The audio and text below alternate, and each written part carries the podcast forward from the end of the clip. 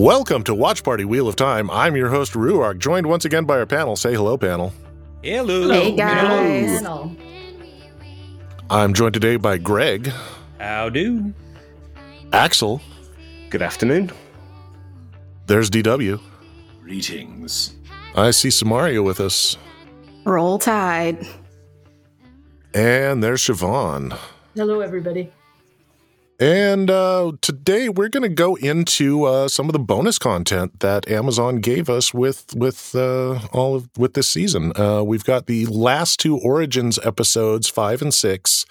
Uh, those are the animated episodes that they were releasing with alongside uh, the main episodes for a while there. We did the first four in a bonus episode, but we're going to cover the, the last two here, and then we're going to cover all of the other little bonus content that Amazon threw in. They they did a lot of fun stuff, little uh, five minute, little behind the scenes kind of things, and and and we'll, we're just going to discuss some of the fun stuff that we found in there. So, just to get underway, uh, our first episode was uh, Origins episode five, the White Tower. Um, I'm not going to go into everything that she said in that episode because honestly, we covered most of that in in the season. Um, she she covered uh, the the formation of the White Tower. She covered the the the the different Ajahs and what they do, and and that was really about it. Um, was there anything in there that you that that you you all saw?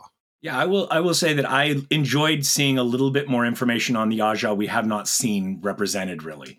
So Yeah. the gray, the brown, and the white, and it actually took me a little while to kind of figure out which one because the costumes for the brown had white in the brown and could have been considered gray. So that first one that flashed by, I'm like, wait, which one is that? And so I started researching a little bit, but carefully to not get spoilers. It's always dangerous to do research. yes, very very dangerous. Yeah, I haven't Googled anything about this show at all, Oh, yeah, me neither. which is weird for me. I was actually going back trying to find um, your description of the different Ajah because the way the um, woman in the scene described them, she called blue seekers of justice, which I thought was an interesting take on.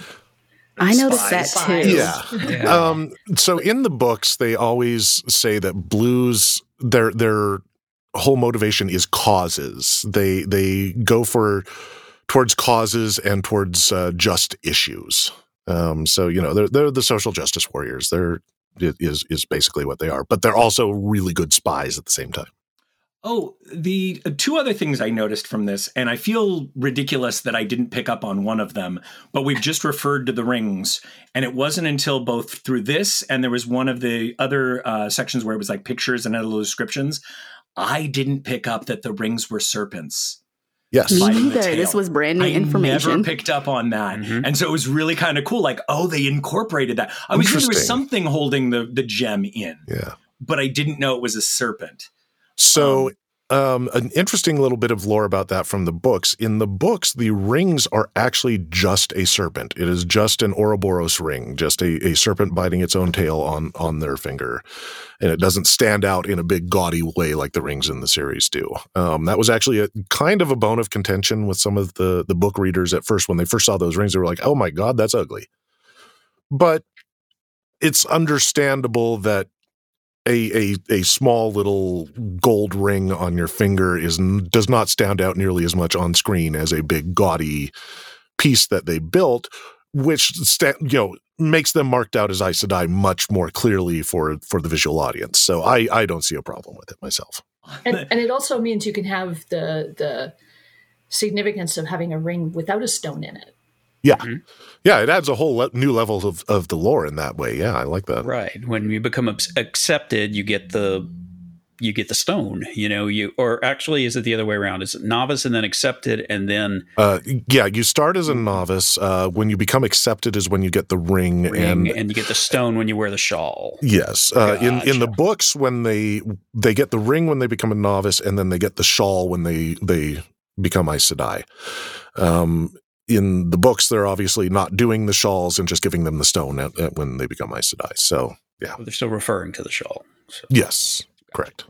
On a more silly side, when I first saw those rings because of their size, I was reminded of Dark Helmet from Spaceballs because it is a little bit on the larger size ring, and I, so I had a little bit of moment. It didn't feel as ridiculous as I watched it, but it did give me that momentary flashback.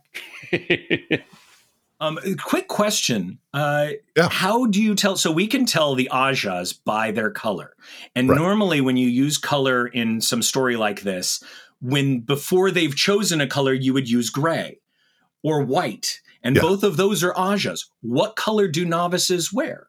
Uh, so novices actually wear uh, pure white, just a, a pure white, just kind of basic sackcloth robe, as it were. Um, and then when they become accepted, it's it's more of a nicer white dress, but it's got a rainbow band around um, the the hems Ooh, uh, to to to stand for all the different Ajahs that they may choose. Interesting. Yeah, there, there Yeah, were some um, women in the procession when they were pulling Logain through the city that, um, like the women who were playing the drums, who were wearing this kind of, it looked like undyed cotton. It was kind of like Yeah. that Mhm. pale. Yeah, the, a- bone. a- and uh, yeah, the, in that procession, you can see both novices and accepted. Um, I didn't point it out at the time because that would have just been, you know, way too deep, way too much information, way too fast at that point in the show. So, you know, that that that's some of the stuff that we're going to get into in in the deeper off season. Here's the differences between the books and the the series and all that. You know, there is so much in every one of these episodes. I can't wait to to dig in on and talk about and point out the differences and like I can go on for hours. So yeah, it's a good good thing I have this podcast as an outlet. We're happy for you. Yeah, we're happy for Madeline that she doesn't have to hear it all the time. oh, she still hears it all the time. all right, uh, moving on to uh, the last origin story in Ogier's Longing.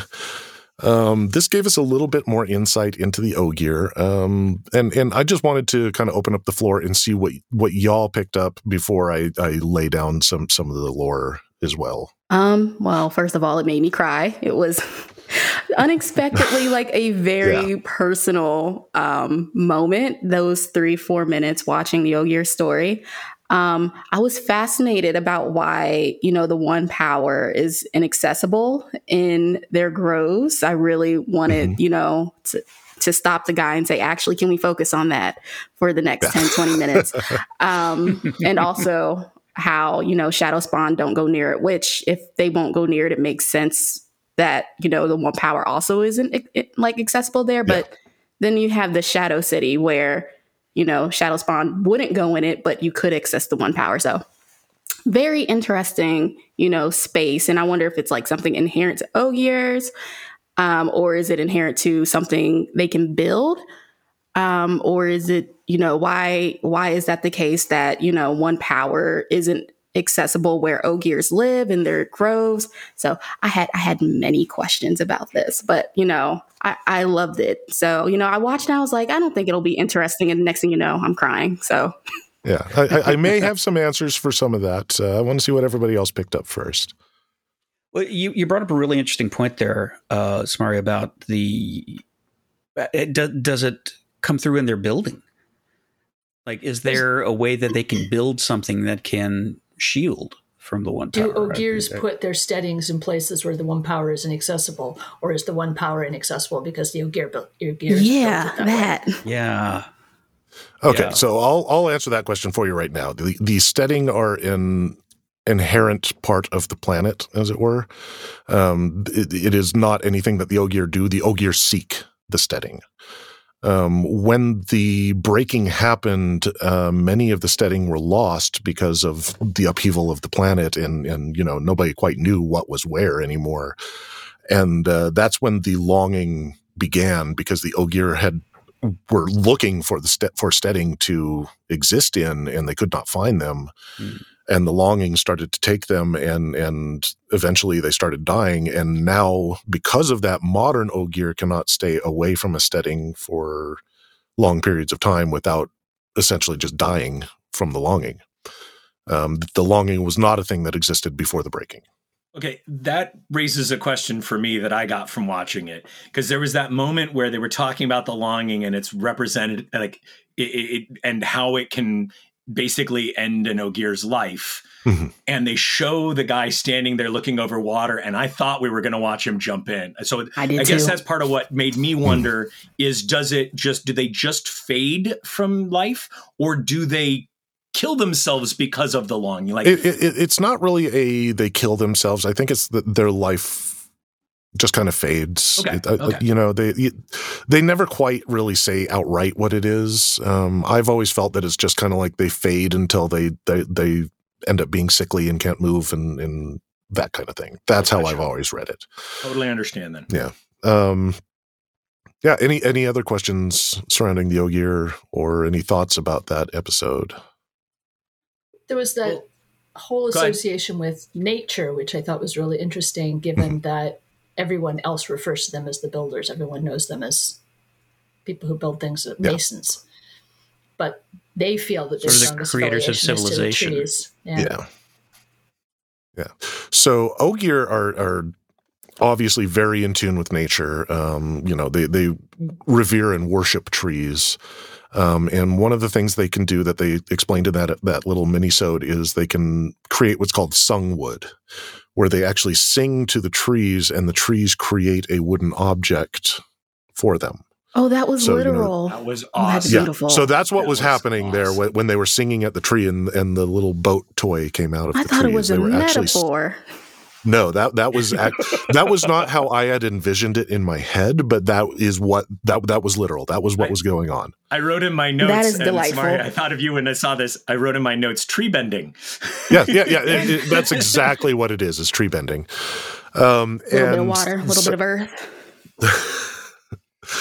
and so uh, this is really what the Ogier would rather do is tend to the groves and create sungwood and things like that. But during the breaking and and the time that they were away, away from the groves and things like that, they they learned that they were very good at working with stone, probably because they're so patient and became very good at working with stone and now it's just it, it's kind of a thing they do in order to earn money to get trade goods but it's not the thing and it's the thing they're known more by known for by humans but not the thing that they wish to be known for if that makes sense I thought that was a beautiful aspect to their character because there are a lot of creatives who what they do isn't and, and are known for isn't necessarily the thing they love doing. They just Yeah. have gotten popularity or or success from doing that thing. And there's that other thing that they just love doing. And seeing that in a character of kind of a in a species of characters was really interesting.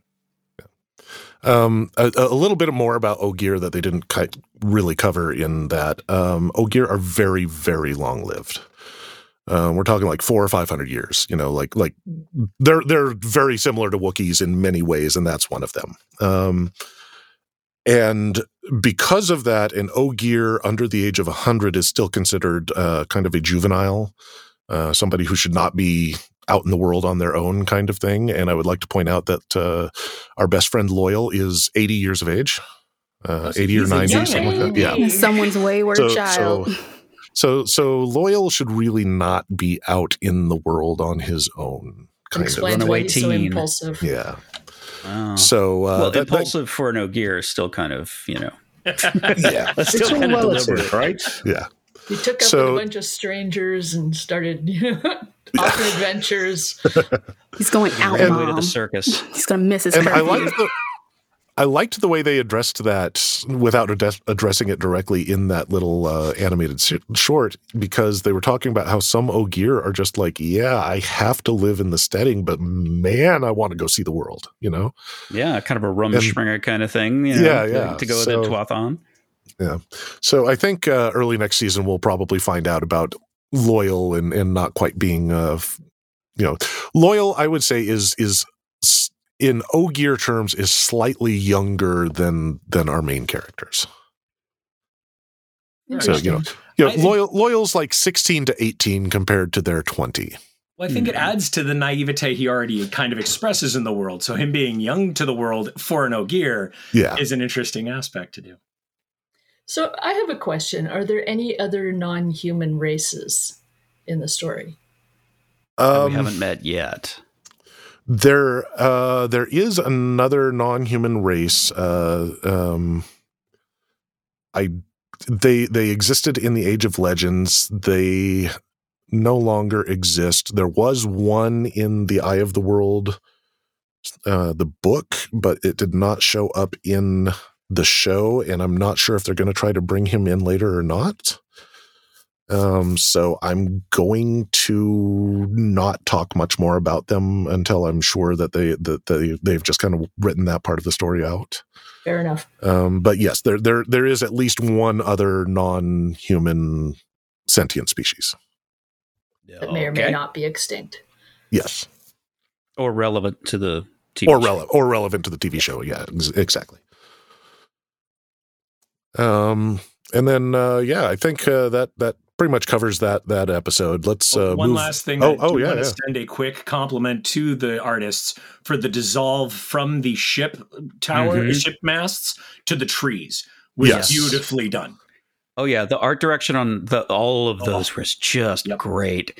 The sort of rotoscope, digital capture, oil painting filter, it just just is gorgeous. Go check it out, Pete. Yeah, these animated episodes were absolutely just beautiful. I'll, I'll agree with that. And and on that note, I think we want to say, um, Amazon, you listened to us um, in in our review of the first four episodes of these. We we kind of took you to task a little bit, and we we talked about the fact that they weren't available everywhere and they had no no uh, um, subtitles and, and they were kind of difficult to find and and you fixed all that there are subtitles Yes. they're available in hd they're available pretty much everywhere that i've tried to access them so thank you for listening um, yes, thank you.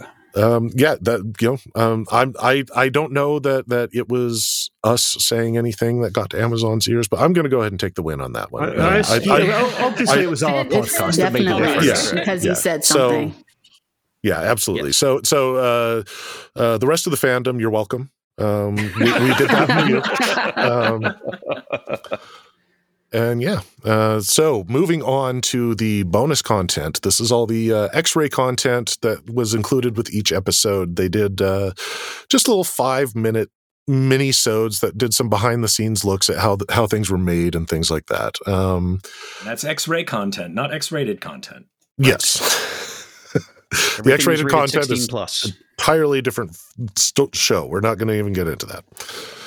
Um, You know there probably is one by now. You know oh, that, there right? there will be, I'm sure, and I don't even want to think about it. So uh, our our first uh, uh, little group of of X-ray content was uh, these little legacy sections where they talked about um, the three people who really are important to making the show, and that is, of course, Robert Jordan, who wrote the books, uh, Brandon Sanderson, who finished the books, and uh, Rafe Judkins, who is now the person in charge of the show. Um, and this was three different little five minute segments, and they were all really, really good. Uh, what did what did you guys pick up from uh, that first segment talking about Robert Jordan? Well, it gave us a lot of the background information that we we didn't have. Um, you know, uh, you had told us everything that we knew. We haven't done any any research, at least I Yeah. haven't. So uh, this was pretty much in line with what you had told us, and uh, it really showed that this was a guy who decided to create his own world and did a damn fine job of it, and everything that went into it also. Yeah. Um, one thing that I I love from there is uh, um, his his his wife Harriet McDougal was was talking about how Robert Jordan had initially planned this as a a veteran returning from the war story, and Tam was originally supposed to be the hero, um, which explains a lot of Tam's backstory. Um, you know, you, you can tell that he already had written that story before turning that into in, into just the backstory for one of the characters in the world. So um, I really liked that little little tidbit. And then the story just completely got away from him and did its own thing. Yeah, very much so. As, as, As stories so are often wont to do. Yes. Um, and then we moved on to uh, uh, Brandon Sanderson, uh, who finished the books. Uh, did anybody pick up any infor- any interesting information there? the fear the fear that guy had. You can, you can relate. Yeah. yeah i can totally relate to him. It's like i'm picking up this ball and uh i better not screw it up. You know it's like I, I could be blamed if I turn it down and somebody else picks it up and screws it up. So he, he just took it all on himself. And, you know, kudos Yeah. to him. That's that's a tough thing to do. And and he was a known author at the time, but he was not a a hugely known author. He was not, you know, Robert Jordan levels of known. So that that was definitely his his time at the his shot at the big time. Mhm. Um, and then uh, we move on. We had a, a third of those legacy episodes about uh, Rafe Judkins, who is is our showrunner, and and in Rafe we trust. Uh, I I I think he's I think he's the right guy for the job. I think he's been doing great. Uh, did you guys pick up anything from this this little behind the scenes with him? Yeah, you, you can tell that he's really got the love for the material, and that's what's driving him more than anything else. He's not in it to make history, to make money. He wants to tell the story, and that's what something like this needs is a storyteller. Siobhan, you had something to say. Oh, I was I was just gonna say pretty much exactly the same thing. I watched all three of those episodes in series, and it was very obvious how much of a labor of love this is for everybody involved. Like his wife specifically reached out to people who were huge fans and who wanted Yeah. to create the best possible work they could out of it. Yeah, it's all about the love of the story. I mean, that's what it comes down to more than anything else. Yeah. Oh, oh, go ahead. I, I have a quick question for you. Um, was Rafe a known name in the community of fans? In other words, were, were you were you or other fans hoping for a specific showrunner for this show, and was Rafe on the list? Um, I I can't say that I was hoping for a specific showrunner other than myself. Um, fair enough. Fair enough. Not that I was ever in the running, but you know, the perfect show is the one that I would have made. So, um, but um, I don't know if any of the other fans had a, a, a specific showrunner in mind. Uh, he was not a known quantity other than his own work before in the in the fan community. Um, he, you know, he kind of when they announced him, everybody was like, "Oh, who's this?" And then we looked into him, and we're like, "Oh, he's a fan. Okay, cool. That that's fine." Okay. You know, he's a fan and he's done some nerdy stuff before. We're cool. You know, that that that, that that's all that we really want. Those are the criteria. Yeah. Right. he, he had enough chops to do the job. Yeah. Yes. Yep. Just nerdy enough. Just nerdy enough. Um and then we uh, we also had a, a little bonus episode about Winter Night and, and everything that happened during Winter Night and, and their behind the scenes filming. And Siobhan is losing Siobhan it. is Excited to talk about this one. All right. I- I- I think we all- Siobhan needs the floor. I think we all need to stand out of the way, let Siobhan explode. Okay. This, this was so because it, it covered the entire Trolloc ba- battle in uh, Two Rivers and just going into the prosthetics and the costuming. I, I was like riveted by the entire thing. I loved the monsters. I loved the way they portrayed them. There was this this um, the stilts were that they had on their feet were just so effective at making them look like animals. Um, The the who was it? The key fabricator was talking about. Oh yeah, we have twenty five or thirty of these people in these Trolloc costumes running around. It was interesting. which- Yeah. By which you know he means that was an insane amount of work. Yeah. But like the whole thing was just fantastic. I loved that mini episode. I just that was that, that was outstanding. My favorite. Yeah, it really showed the scale because, uh, like they said, we spent all this time building this village and we're going to burn it down at the end of the first episode. Yeah. You know, they Yeah. really, really went Which you for get it. one take. Yeah. Yeah. you don't have to And rebuild don't it mess to it up. it down Mess again. up. So nobody screws up. Yeah, it really stood Um, out that they built and it, like that they built entire like they built a village, they built a town. Um, the the scale of this production it really kind of shows why they're only able to do eight episodes for a season because there is so much in each one. Um, And, it- you would expect at least some of the buildings would have been just a facade. Right. yeah, Every single one of them was a complete building. Yeah. Yeah. I um Same. you know my friends and I have a conversation you know all the time about how practical effects have died out and you know for various reasons um but so many studios and productions rely pretty much entirely on CGI these days. And for a show especially a relatively unknown one outside of you know outside of fantasy circles um, to, you know, just go the distance and really lean into not only practical effects, but making sure those practical effects are the very best they can manage to be. Mhm. You know, I just like that's incredible. You, you know, like for that alone, I probably would have watched it with or without, you know, the nudge simply just to see it. Like, oh, it looks real. Yes, because it is. Um, and you know, let's, hope, let's hope, based on that, Samaria, that more studios take note and Yes. recognize how much better something looks if you take that time for that practical. Yes, it's going to age fabulously. Like nobody watches Jurassic Park and say, "Oh, this looks old," because because you know for you know a lot of for a lot of what in Jurassic Park that you know that those were those were real, or I guess they're puppets, Mhm. but still, you know, there's a reason why Jurassic Park still Those are looks, you real know, puppet really dinosaurs. good. Right. It still looks Yeah. really good. It's because it's not relying on you know '90s you know c- computers and technology, and so you know Wheel of Time is going to look excellent and you know even you know five years from now when you know whatever tech they use is outdated because things you know happen at the speed of light these days Yeah, yeah.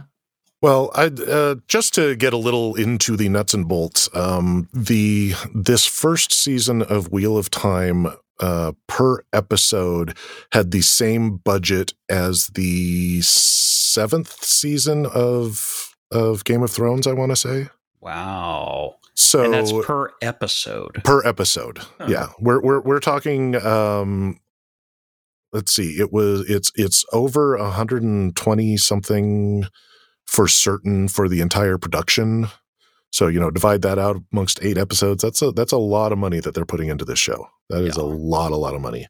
And it shows. Yeah, It's it, it all on the definitely shows. Yeah. Um, and yeah, uh, moving along, we've got uh, our next little bonus episode, which was uh, creating the look. This was a, a little in- info about the uh, costuming, and oh man, there was a lot of cool stuff in here.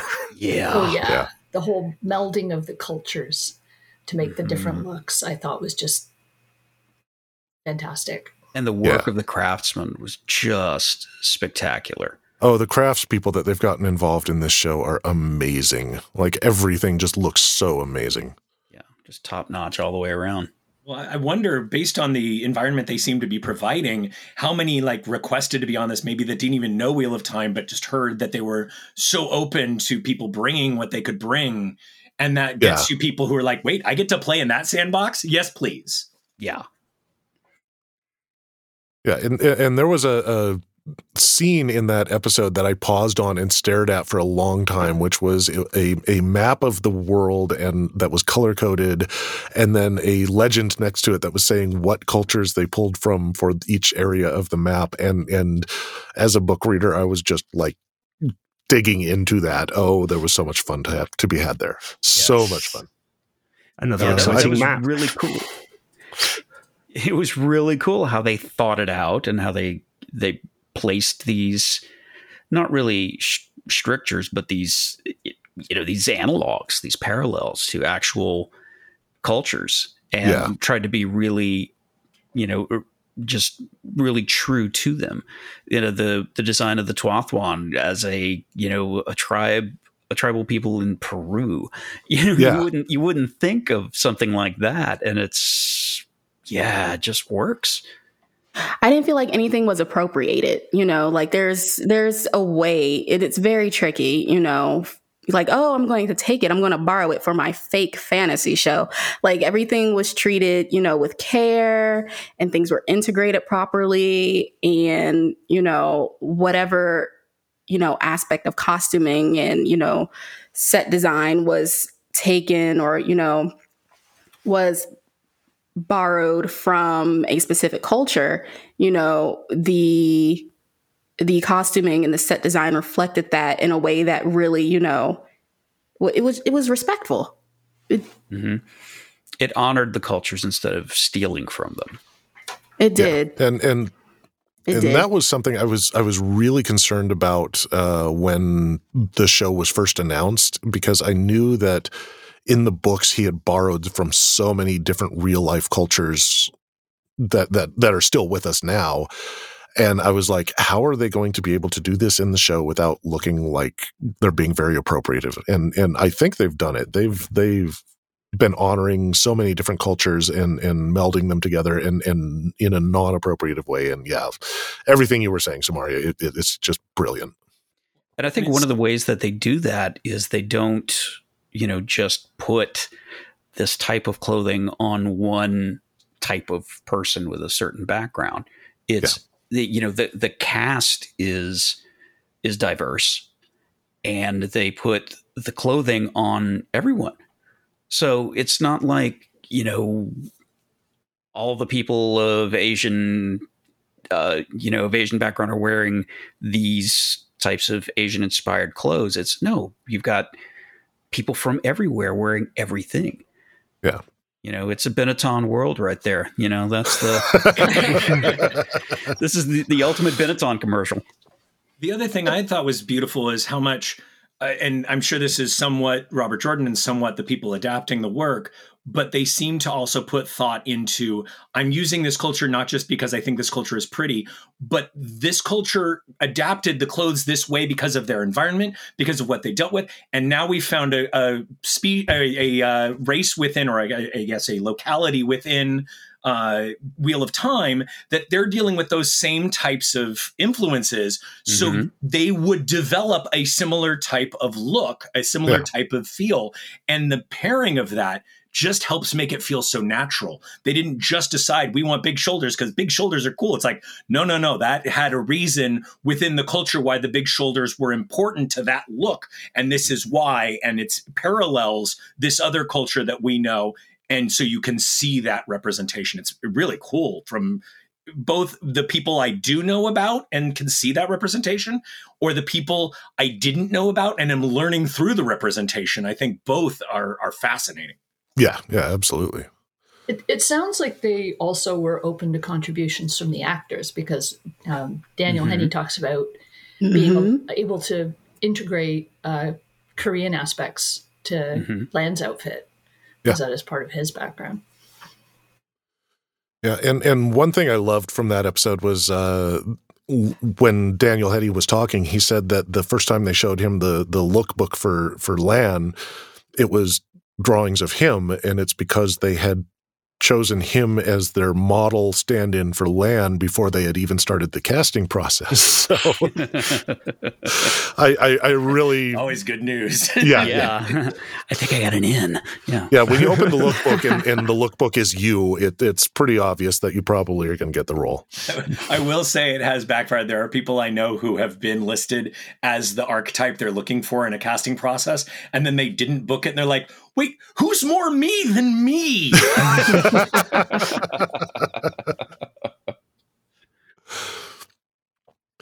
Uh, so moving on, uh, we had uh, another pair of episodes about the music, and I think we all just need to uh, step aside because uh, it looks like Avalanche Greg is going to be coming through here in just a second. Mm, okay, first of all.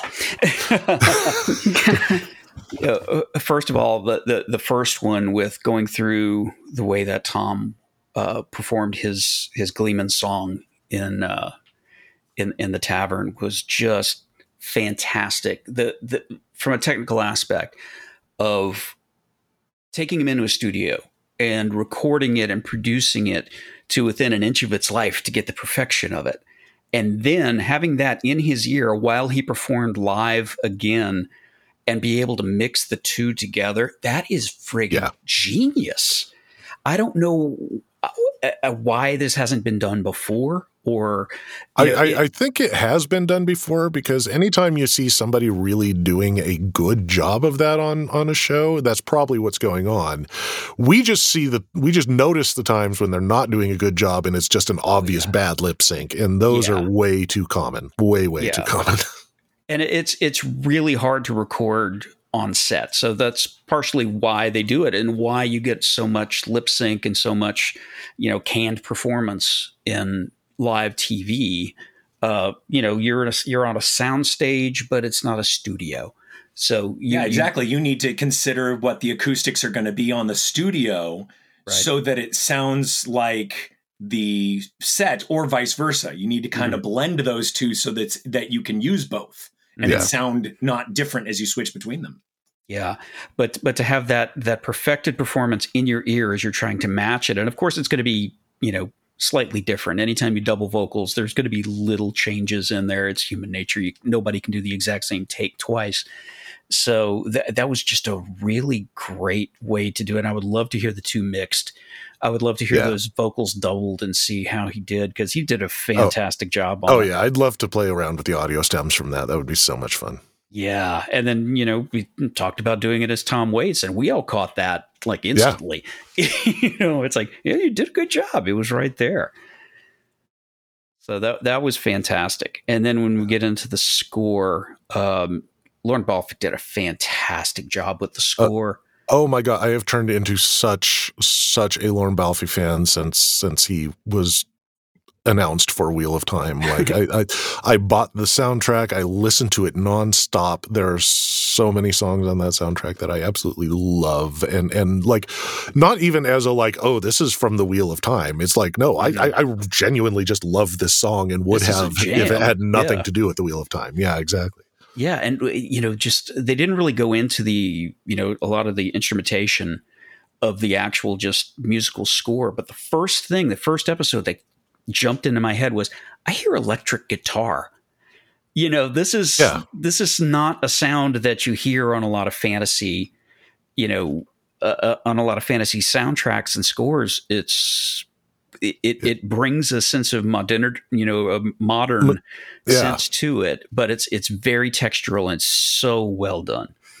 and and something I'm really loving about it is it's pulling from so many different cultures musically, the same way they're pulling from so many different cultures for for the the rest of the design. And you know, you get so many different types of rhythm and playing and and and tonalities and and Mhm. instrumentation and yeah it it just I am so in love with everything that's going on there, including bringing in those modern elements. You know, like there's there's a a track. It, I don't remember the name of the song, but it, it's you know kind of the the Shadow Spawn theme, as it were. And on the album, like it just it has this like very big build up that I'm just like the the DJ in me wants to like find a really killer break to throw at the end of that build up. You know, it's it's like a bass drop in, yeah. exactly yeah, and and And that's when all the Wheel of Time characters break out their glow sticks. It- it- yeah. well, when you have the one power, you don't need glow sticks. Oh, that's true. Yes, That's but true. the men are not allowed to do that. They need glow sticks. because even for raving, if you tap into the one power, the Aes Sedai are coming for you. Yeah. Yes, very much so. And then while they were going through and showing extra things, I saw Rhiannon Giddens and I squealed. Rhiannon Giddens, if you don't know her, she is absolutely fantastic. She's uh, one of the members, the original members of Carolina Chocolate Drops, which were this fantastic African American folk band that were just, Americana band that were just great, using a lot of you know original instrumentation of things from you know from the 1800s and early 1900s and the, the you know it's not blues it's not folk. It is something entirely of its own and they brought it back which was tremendous. And she has been working with the group uh, our native daughters who uh, they are all of african american and native american uh, backgrounds. And they have really concentrated on sort of taking the the native music, the American native music, North American native music, and blending it with contemporary music, and it's absolutely fantastic. There's a a terrific documentary that I suggest everybody see. It's called Rumble: The Indians Who Rock the World, which follows them also, but a lot of uh, musicians of native origin. Uh, Link Wray is sort of the the main why it's called Rumble. You know, he's got that hmm 50s, 60s instrumental that was just so big and so grand feeling. But it goes through like Redbone and Taj Mahal and all of these other artists, including our native daughters, Anne Rhiannon Giddens. She's she's she, she's really a big uh, a big focus of the of the of the movie. I really recommend it. It's really great. Good to hear. And and Thank you. I'm glad I'm glad that you you uh, brought that up because uh, when I watched that episode, I did I was not aware of who these people were, and then uh, pre-show you said something about uh, the Carolina Chocolate Drops, uh, uh, and and and I was like, oh yeah, uh, a name I actually know. Mhm. Um, and so yeah, I'm, I'm I'm glad that there's there's you were there to give us so much more background with that. Um, um, and and I'm gonna say right now we're we're planning on doing at least one full episode, if not more, in the off season, just about the music. And uh, Jordan, Jordan, our our sound editor, is going to join us for at least one of those. Uh, so there's there's something to look forward to for everybody. Nice. Um, we're we're we're going to dig in deep. Uh, Lorne Balfe has started releasing the the old tongue lyrics for some of these songs, um, some of which I started trying to translate myself. Um, then, of course, he released the English version of the same lyrics, which I got mad about because I was having fun trying to translate them. Um, You don't I, I, have to look first. You can That's true. translate and I, then I, I look. can I can Now say I was I.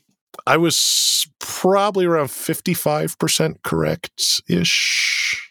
A lot of these words are not in the old tongue dictionaries that I have, so I had to try to try to work with what was there. But yeah, Yeah, there was an old design magazine in the '90s uh, called Raygun, which was really forefront of the, the grunge typography. yeah.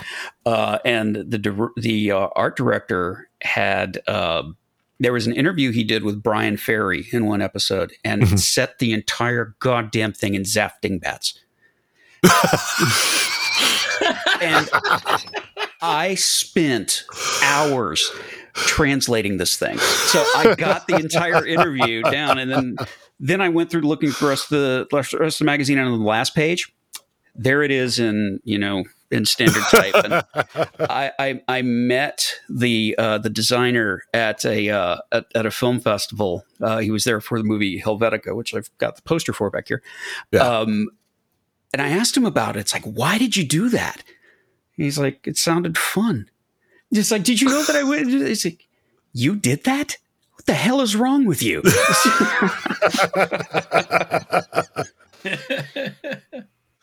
so anyway, Um, And, and and one more thing I want to say about the music section. Um, this is just f- my own nerdery standing out.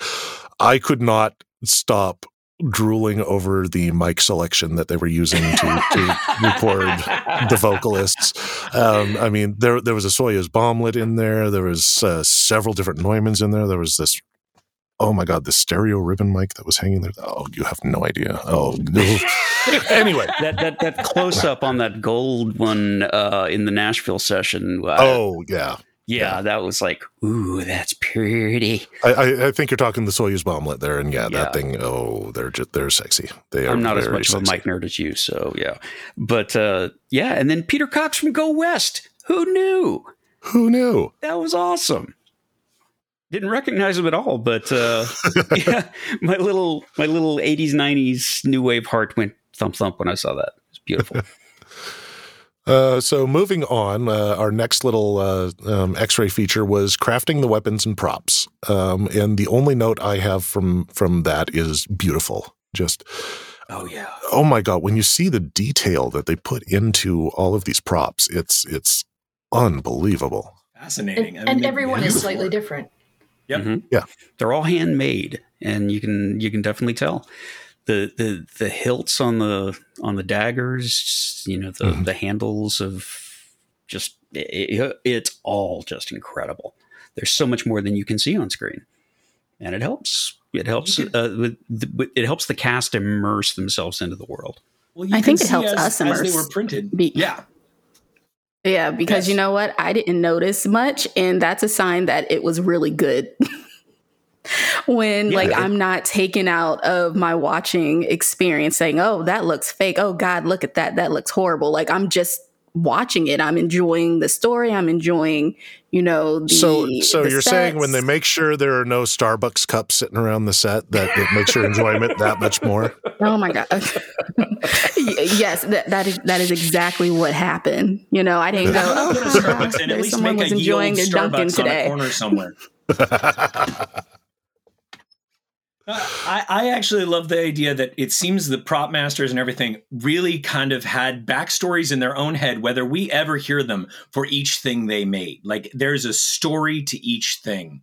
And that kind of attention to detail is what makes a world seem real. Because Yeah. if you walk through a room, everything in that room has some story to it. Mm-hmm. And it may not be important to the moment that you're in that room. That doesn't mean that it's just a generic cube in the corner. It's got to have age to it. It's got to have life to it. It's got to have history to it. And they gave that attention to everything they made. And the best shows do that. And, and the thing is, Jordan did that in the books. You know, there there's not like I, I've gone on saying how much detail he put into everything in the books, but it wasn't just superflu- superfluous detail for the sake of detail. Every detail that was there for a reason. And and yeah, the it, it was. Go ahead, DW. No, no, I, I have a question for you. Finish, finish this because my question No, no, no, go ahead with your question. Let the, I want to hear this. I, I want to know, without you answering the specific, has there been a prop that you saw and knew was the prop that's going to be true in like three seasons from now that you could see that backstory in? Did they seed any prop for the book readers so far in the story? Um, you mean like something that's going to sh- be important or show up much much and, later on? And to us, it would Um, just seem nominal because it so fits in the backstory. But you saw it and you were like, "It's that item." Like, is there any anything like that so far? I mean, there are a few props that that are very important to the story, but I think you guys all know exactly what those props are at this Okay, point. okay. Um, yeah, I can't think of anything that's that's really kind of a oh that's going to come in in season four and you guys just have no idea kind of thing. I, I haven't seen really seen anything like that yet. No. Okay. Um, but this this brings to mind after after watching these beautiful props being made, uh, I want to re-ask the the question I asked at the end of last episode, which is, if you could take any prop home from this show, what would it be? Now that you've actually seen the detail in some of those props. I stand by my answer for the jacket. Yeah, same here. I stand by mine for for the uh i- i- the, the oh, can't even remember the guy's name. Oh, episode eight, the uh the bird jacket. The Oh, uh, the Lord Agelmar. Yes, Agelmar. That Yeah. jacket is just gorgeous. I wish they would have gone in a little more on that. But looking at that, I do have to say I need to add in that uh that bolero jacket, the leather bolero jacket of Moiraine's. Oh, I know. Isn't that thing amazing? was just gorgeous. Just incredible. Like I want one of those just because looking at it makes me feel powerful. And like if I had those those things on my shoulder, I would just like walk into to Lowe's to pick up some two by fours and just be like, "You will give me these two by fours. I'm watching it with my wife. That was the one thing she's like, I wouldn't mind that. That would be nice. yeah, but it's got a, such a powerful thing. You know, she was actually thinking, I will use this to take over everything. but she said it's so nice. It's like, no, this will be for my ins. Well, that, that's the lovely part of our marriage is the fact that I am tuned into that voice as well. I hear the voice she says out loud, and then I hear the underlying subtext. Yeah, I've been married for 20 years also, so I understand. So, so Mario, was were there any props that you saw that you couldn't live without? Props or costumes? Either, or. Yeah. I don't. Okay, yeah, because I don't think there's any one thing that I want, but I did. Oh gosh, the Aes Sedai from the Age of Legends. What's her name? I forget. Uh, uh, oh man, The one I'm, in white. I'm not pulling that name up. Yeah, I'm not pulling her name up right now either. That is okay, I'm the one who but should her know that, entire yeah. But fit- continue. Yeah. Her entire fit, the the entire white ensemble. I was like, that is fantastic. Like I just loved Mhm. how it like how it was cut, how it sat on her, how it flowed when she walked. I yeah, I was like, I would throw some heels on that and you know work it. I, I, One- I just I don't know. It's funny because it's not like traditionally my style. So like Mhm. usually the clothes I wear are pretty form fitting, but that one it just stood out. Like it's very simple. It's nothing fancy, but it's very bold. And like even Yeah. like even in its simplicity and i was like that's that's perfect where can i get where can i buy that who can i commission to make it for me The other little accessory that I noticed with that was the earrings that had the chain that came below the chin. So Ye- it- yes. they're, they're connected to each other. It's kind of like you you know want to hang reading glasses off of them, but it, was it's an interesting look. I I, I dug that. Um, and one other thing about uh, the the weapons and things that they were ca- they were showing here, um, I can tell you that the same company that that is making the official uh, replicas for both Game of Thrones and Lord of the Rings will be making official replicas for Wheel of Time. So Ooh. so those of us who are nerds who want sharp things, we will be able to get many sharp things. nice. Shogoth dagger. And then uh, moving on, our next little uh, uh, mini-sode that we had was finding the cast. Um, what what uh, fun things did you guys see in this episode? I loved how the producers didn't tell the actors basically which role they were they were going for. Uh, you know, the surprise Yeah. when they discovered it's like I, I, I'm one of the leads. Oh shit! Yeah, yeah, I, I love that that same thing. You know, when when uh, Josha found out that he was that he was playing Rand, and he's like, "What? what wait, I was reading for Rand. Holy crap!" You know. what I, what I thought was really cute about that is that the actor who plays Rand and the actress who plays Egwene were both, oh my god, th- I've got a, a you know a leading role, and the actor who plays Perrin is like, I think my character's name is Peter. and his roommate going nuts when he figured it out. I, I yeah, that's awesome. so, uh, So one a of the little back. that a little Did- background on on that. Let me uh, uh, interrupt you there for a second, Axel. Um, when when they were trying out for the roles, they were not told the name of the role they were trying out for. They were given code names. So the code name given to people trying out for Perrin was Peter. okay. So that's where that came from. Okay, so he, he remembered it correctly. Uh, what Yeah, I was going to say is that watching these episodes, it made it was really obvious that Rand was the lead character. Like, the, Yeah, watching that, I was like, if I watched that before this, the end of the, knowing he was the dragon, Yeah. I would have known he was the dragon. So I'm glad Yeah. that we didn't. Which is why I I, I suggested early on. Uh, I didn't suggest this on air, but I suggested to you all early on not to watch that that stuff until the end of the season because I knew that there was stuff there that would lead you into spoilers. So Yeah, and like it's not that it was done as a direct spoiler; it's just context, exactly right? It's the way things are presented. Well, and thank you for that suggestion because I know several of us have mentioned the fact that when we dive into certain series, we do watch all of the content we can. Yeah. And in this mm-hmm. particular experience, based off your recommendation and other things, we kind of held back and, and wanted to experience just the show as slow and as absorptive as it seems like the showrunner wanted us to. Mm-hmm. I have not even been reading fan fiction, and I want you to know how much of a sacrifice that yes, that, I'm Oh, I'm giant the same way, Siobhan. Like if I really love something, the first thing I do is go look for some fic. And I did haven't touched it. It's been it's been hard. Okay. I want you to understand Yeah, the sacrifice. okay. I, I I have read some Wheel of Time fan fiction, and I can tell you don't go don't go there because you're gonna get so spoiled for so many things. Yeah, it's wait wait till the series is done, and then you can explore all of the world. There will be so much more for you to explore after the, after the season is done. So 15 seasons from now. Exactly. it'll be- yeah. All right. Me and my future no- child can wa- can read it together Yeah. because I guess that's how long it'll take. Please, please tell me there's no 2035. Bella slash fiction. I I'm not going to make that promise because Because I know the how the internet, internet li- is. Yeah, uh, but I, I personally have not read any. Okay. I, I, so I will say I, I do not have any personal knowledge of any of that, but uh, yeah, It's the internet be being the there. internet, it exists. Yeah. yeah. Um, I mean, that would be kind of like the Bella My Little Pony crossover stuff, right? oh. yeah, exactly. Oh, that, that is Wheel an of episode bronies. Little Oh Pony. boy. Somebody really wants Bella to have been the dragon.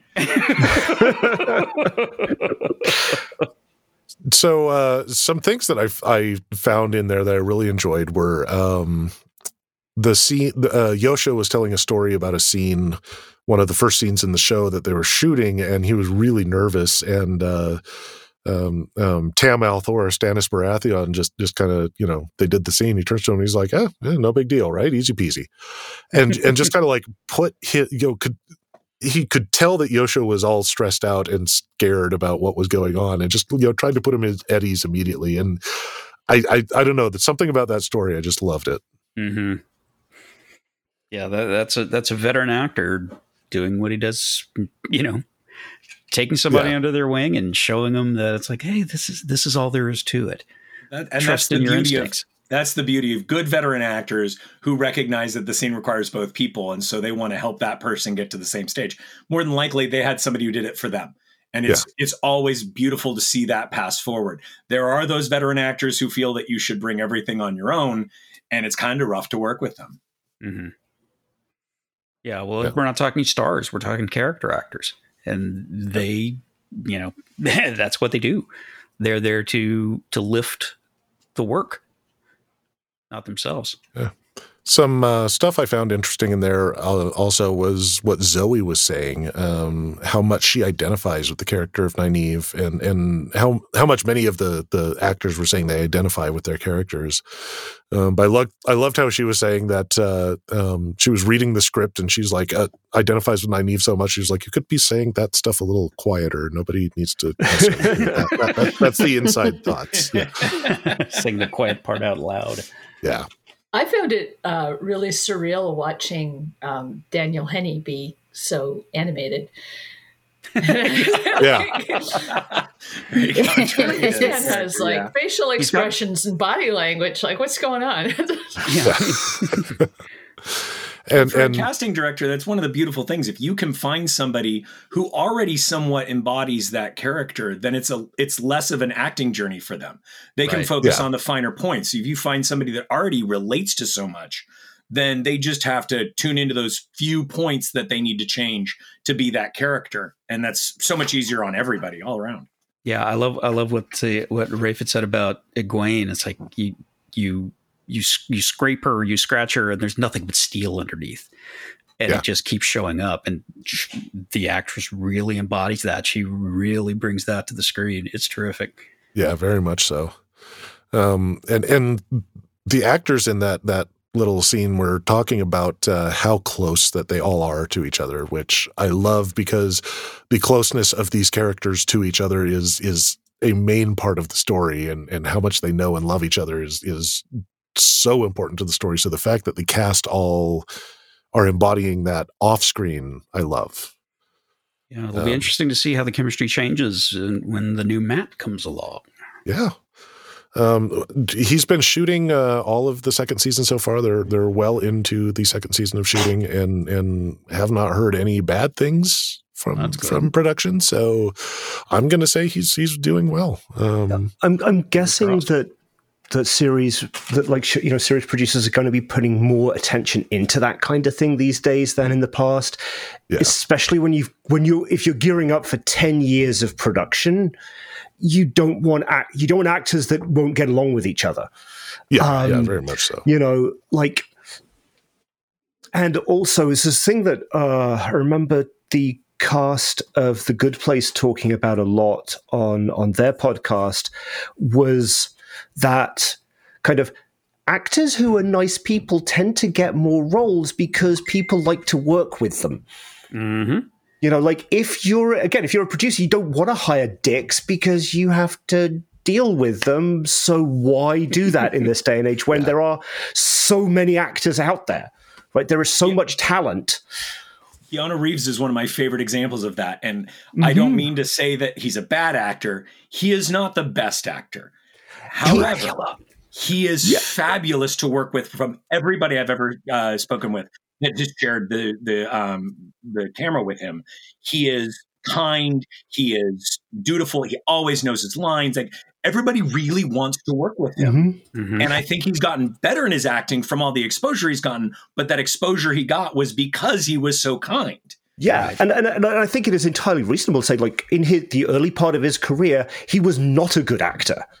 Like No. in Bill and Ted, he played himself. and that was fine that was the point of the role, right? But there are people River's who Edge, still he played today himself. Have never Yeah. stopped playing only themselves. There are And a then- lot of actors out there. Yeah. that And still then there was Oh. Dracula. Okay, so now Yeah, I just and have to ask, um, um, who who is Keanu Reeves going to be playing in, in Wheel of Time? You would know the characters that have been introduced. We don't. Oh, we can't hey, look suddenly at that. name characters. Right. He's going to be playing the Emperor. I don't know. Yeah. He'll be playing Gleeman number three, who just plays bass, you know. The dark one. But I- this no, one no, to that- eleven. So actually, I guess a dragon reborn like Logain, that would be your uh, Nicolas Cage. Oh, Because who's gonna what, which could what see character's got the most see you know who who's gonna who's what character has the most scenery to chew? Yeah. Right. I would put forward. I could see, especially like his John Wick type persona, as some sort of warder. okay. Yeah. Yeah, Yeah. yeah. Like that that Yeah. protective nature and still the fighting styles. He would be an amazing warder. Does Lan have siblings? Yeah. There we go. There Oh, we go. yeah. I like that. I like that. You heard it here first, everybody. We want to get Keanu Reeves as uh, Lan, Lan's long, long lost brother. Uh, say that five times fast. Lan's, Lan's long, lost, brother. brother. There we go. This episode is brought to you by Four Kats Boutique on Etsy. That's the number four and cats with a K.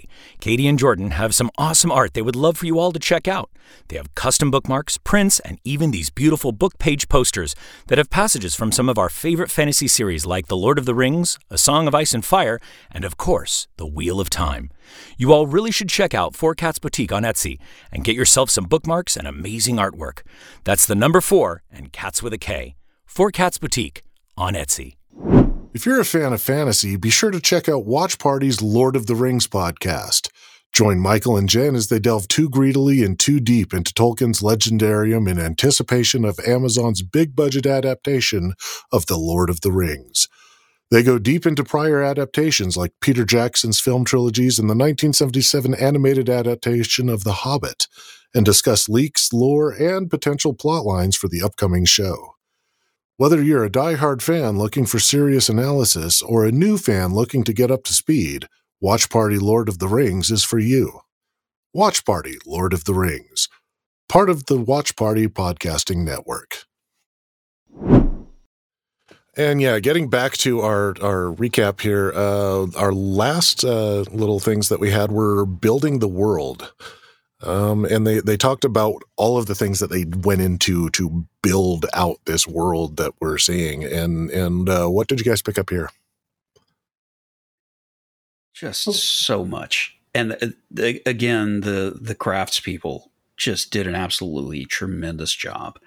And bringing everything to life is going to require, you know, with practical effects, is going to require just, you know, so much of everything. Yeah, and everybody from the you know from the writers to the you know the, the lore specialist that they that they have and Yeah.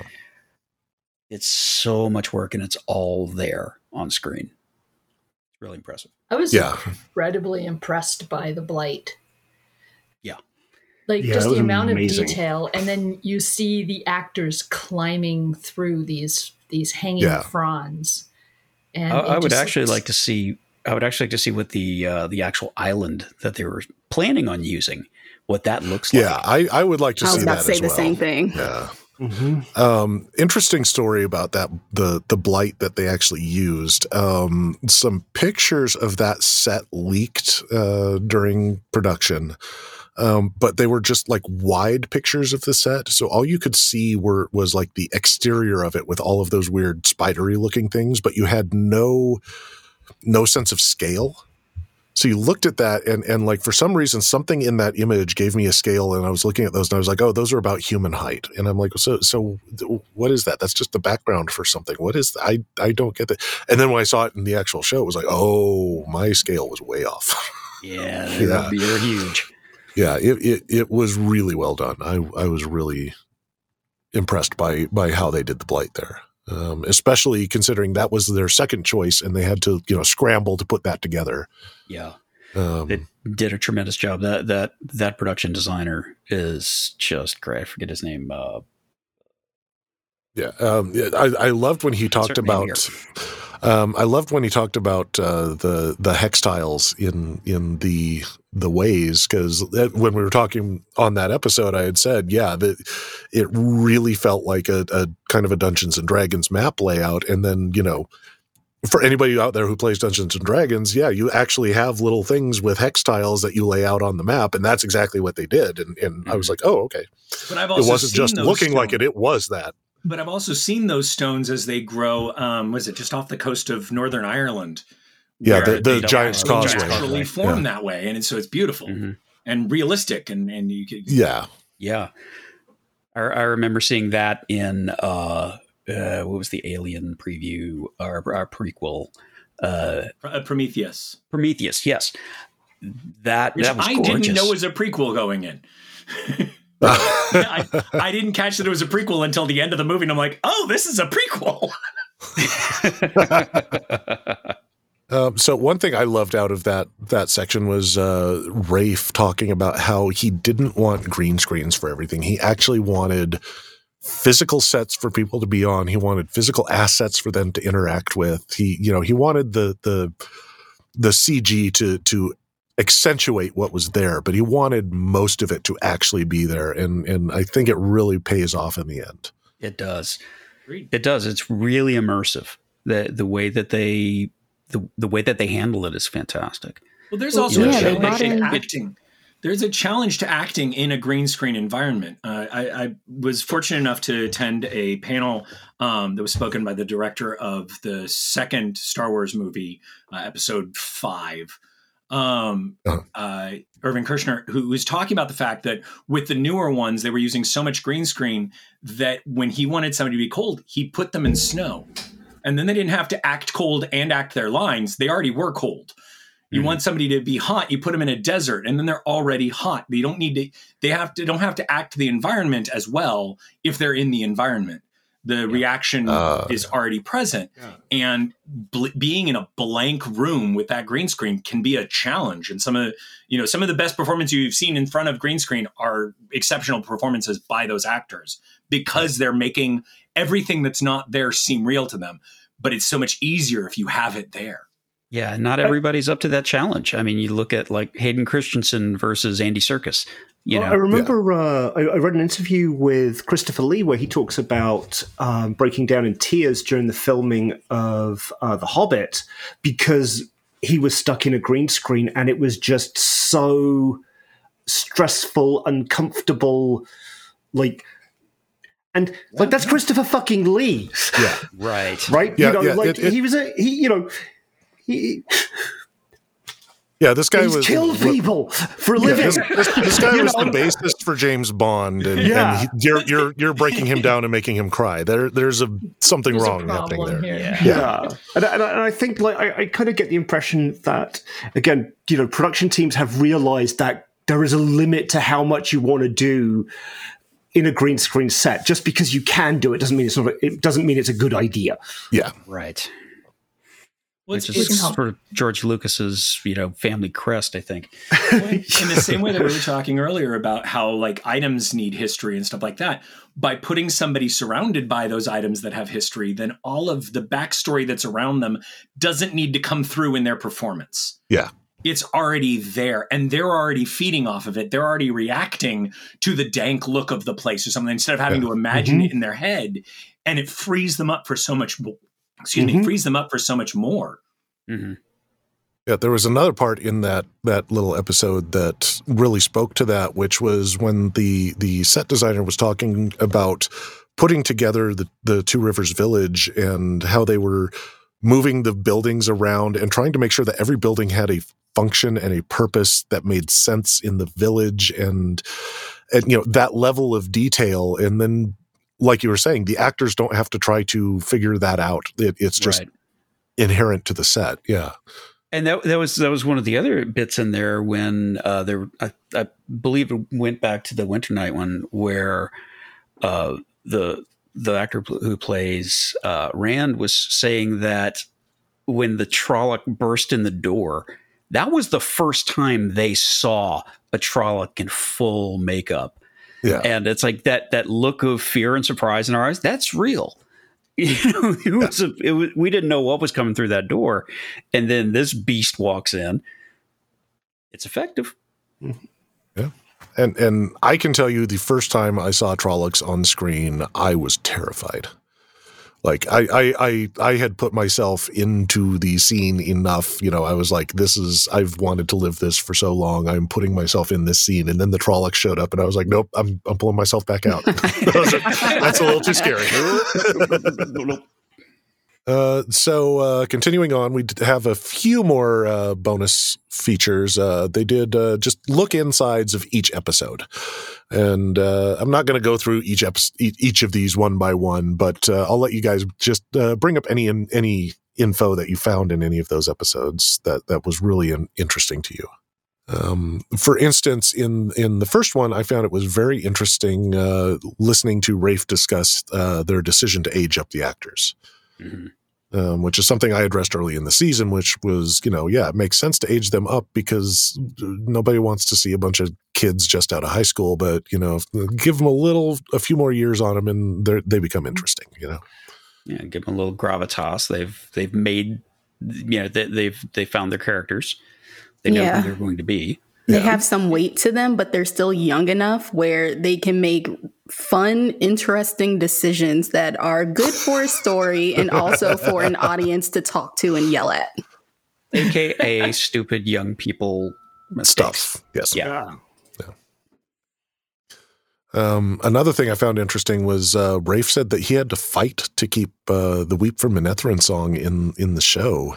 Um, apparently, some of the higher ups didn't think that spending a couple minutes uh, to tell a story while riding horses was a good good use of time, and and Rafe.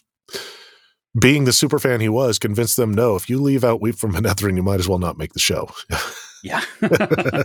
you No, I- you will definitely have fanboys n- n- knocking down your door. yeah, Yeah, there's like this conversation going on in, you know, fandom right now where just where people are like, you know, where has, you know, the sex, where has the sex appeal in movies and TV shows gone?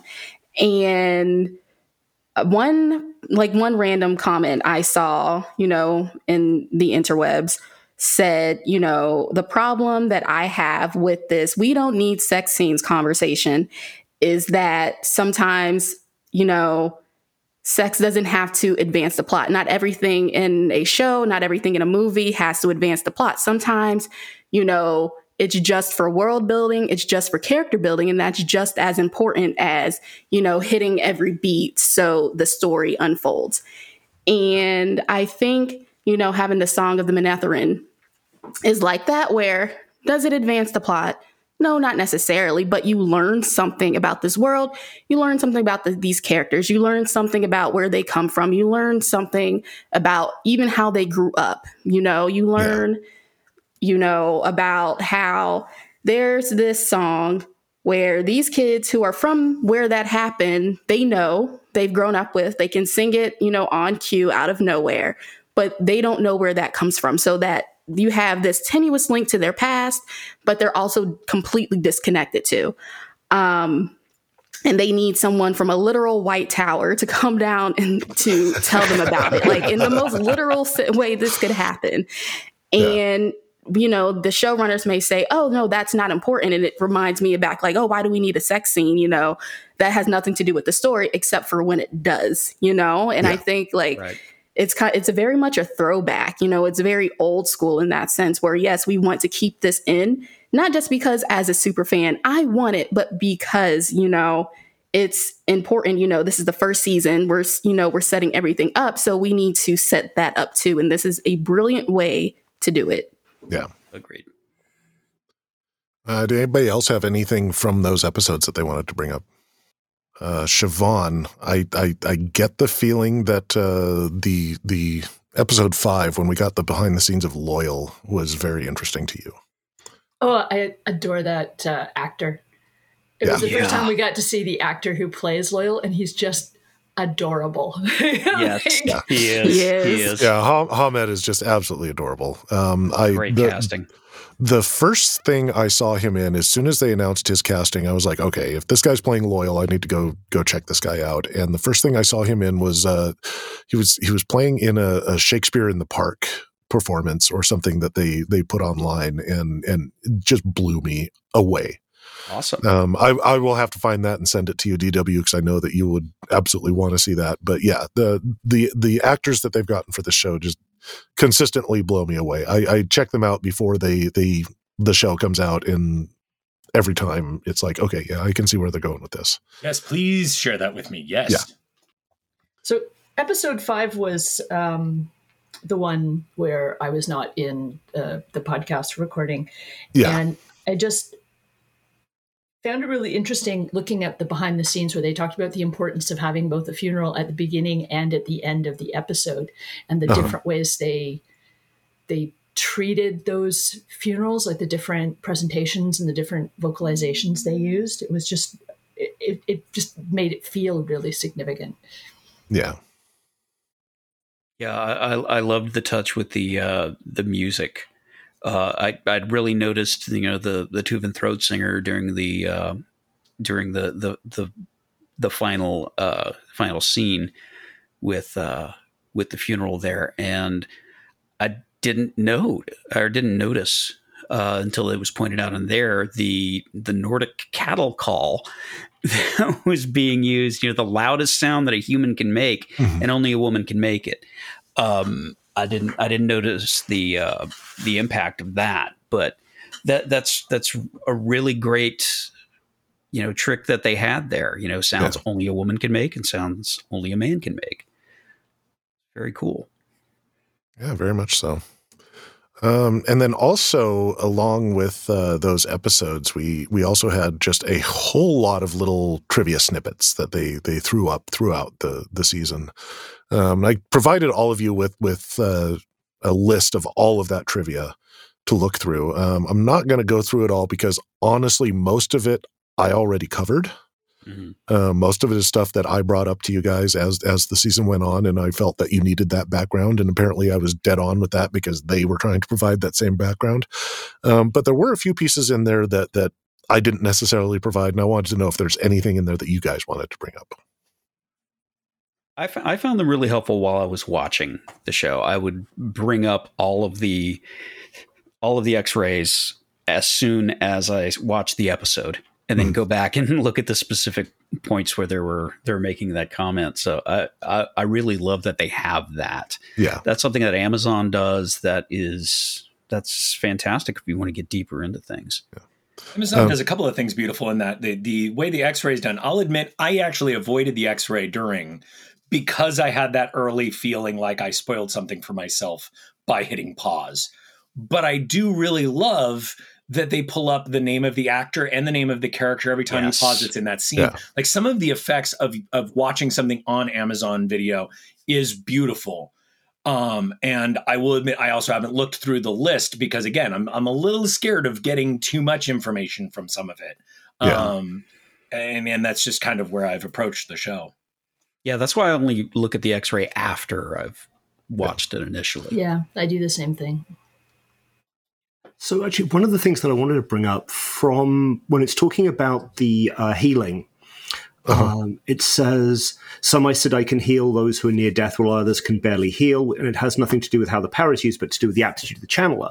So, I was wondering, Yeah. does that apply to other uses of magic? Oh yeah, yeah, And- absolutely. That, that that that's applied across the board. People are have more talent or strength in in creating certain weaves than other weaves. Um, in using certain certain types of weaves than others. It, it's it's you know it, it's the things that you do you get better at. Right. And I, Yeah. does that, I'm guessing that that certain Ajahs tend to attract people with certain focuses more than others. Yeah, yeah, absolutely. Um, you know, like like healers are obviously going to land in the yellow Ajah because none of the other Ajahs are going to say, "Oh yeah, spend all your time healing." So yeah, Yeah. And is so, and then in terms of uses of magic, like, do we see magic? Like, so we've seen combat, we've seen healing. Is there stealth magic or divination? Do we see Aes Sedai? Are we likely to see All Aes Sedai doing that? ma- magic schools uh, Yeah. represented. or is Um, it more of an avatar kind of thing?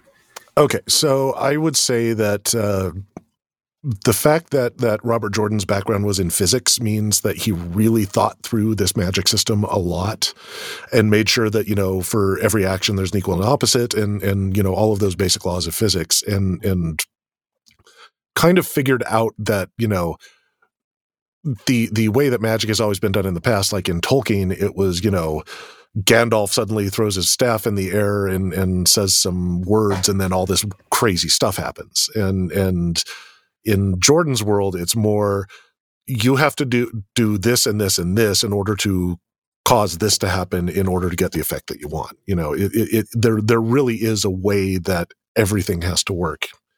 But in um, that same in vein, it seems like he also presented the ones that don't necessarily follow a physics uh, example. Um, they seem to be rare. For instance, prophecy is clearly not something you can tie to a physics equation. And, And- and- prophecy is rare. Prophecy was that one and person and prophecy is is not actually related to the power. Pro- Okay. You know, for instance, Min has has a form of prophecy, but cannot channel.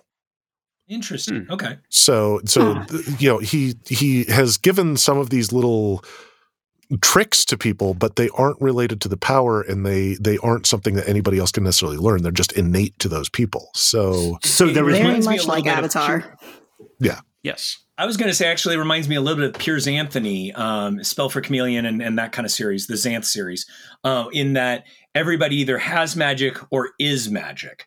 So there's e- either you have the ability to cast some spell in Xanth, Mhm. you get one talent, and it's either magician level or boring.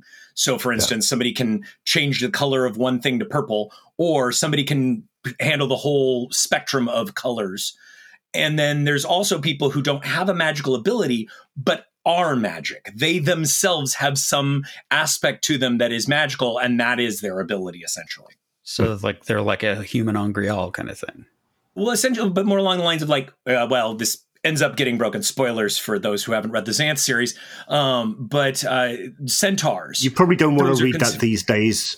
It's really dated in terms of Yeah. Sexism is, and stuff. I, I enjoyed. I know I, I probably haven't read it in a while, so it probably has a lot of problematic. But I think that's It- true of a good portion of uh, stories that were written back in the day. yeah, very much so. Yes. So um, Try, but- trust me, it's aged really badly. Fair enough. Um, but centaurs were considered magic and don't uh, they didn't get a talent because they were magic and being half man half horse. But Like that's that's magic enough. eventually one person one centaur did turn out to have magic and it was kind of a change to the thing. It was a surprise to everybody. Uh, was it was it human magic or horse magic?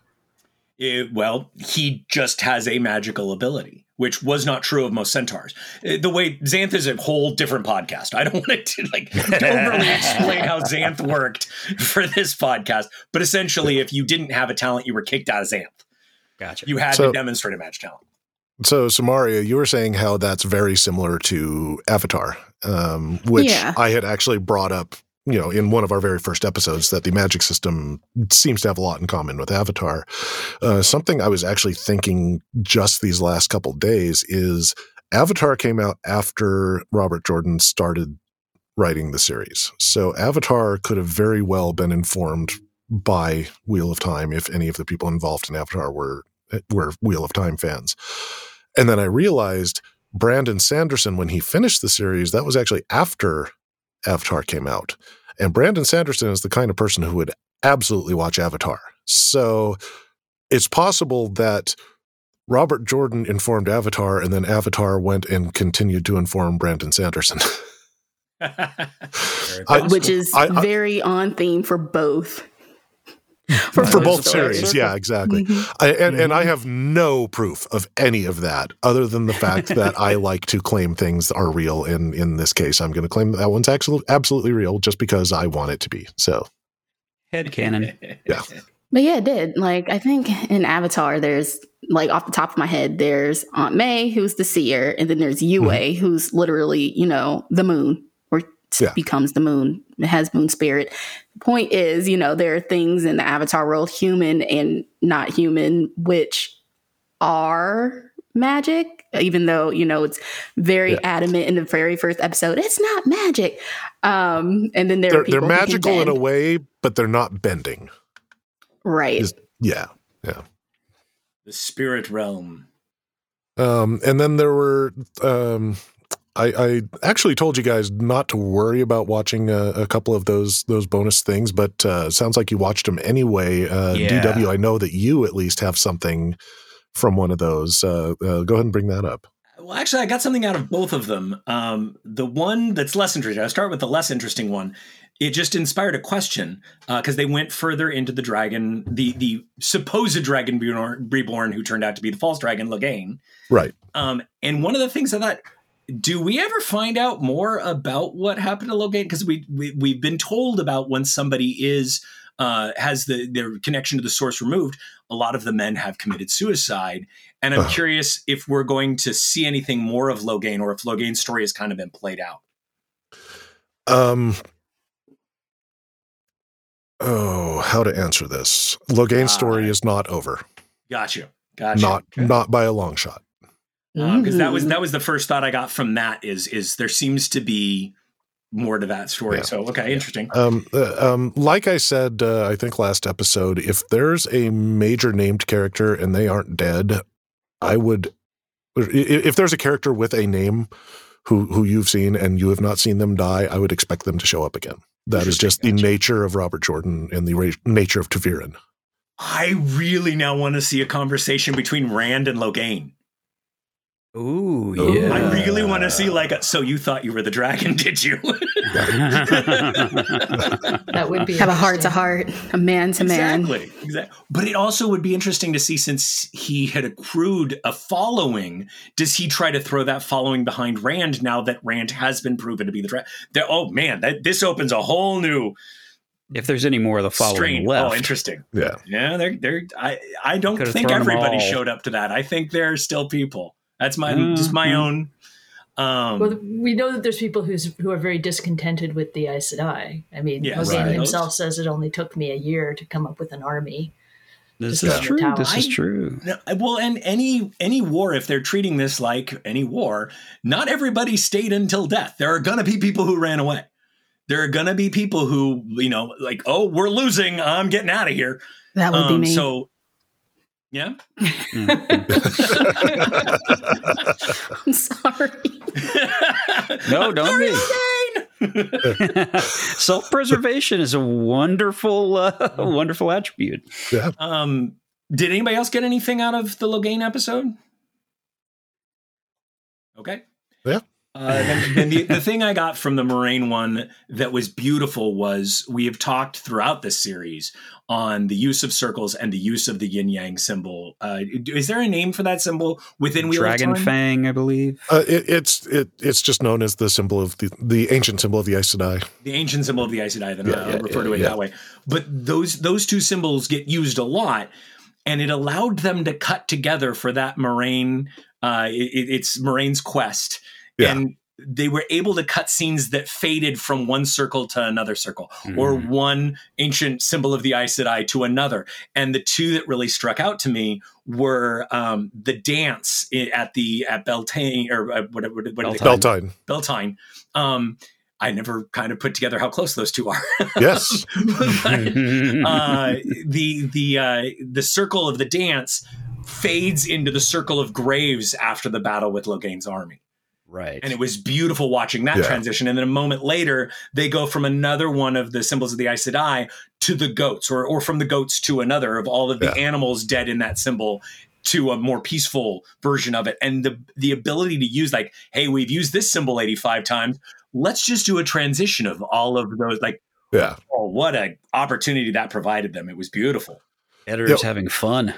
Yeah, one thing I was hoping that they were doing when I started noticing all of those uh, Dragon's Fangs and, and Aes Sedai logos showing up in every episode is I was hoping they were like hiding one in the background somewhere everywhere, like the the bunny on the cover of Playboy somewhere, kind of thing.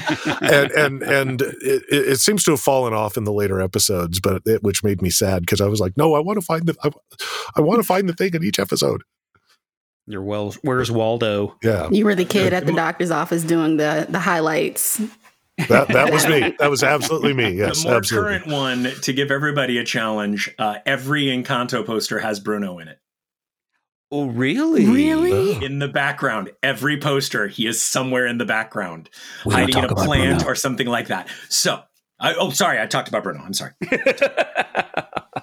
I, I feel like I'm the last person on the planet to have any idea what you're talking about on this one. I, but I haven't uh, seen yeah. Encanto yet either. So. Okay, It's all right. fantastic. It is It's, beautiful. fantastic. It's- it's the good. music is Get ready so for the music good. to be stuck in your head for a very long time, though. Oh yeah. But it's very I don't know. It's, colorful it's in a way that kids' movies aren't anymore, which I enjoy. Uh, well, well, the music's going to have a hard time knocking the music from Wheel of Time out. I can tell you that.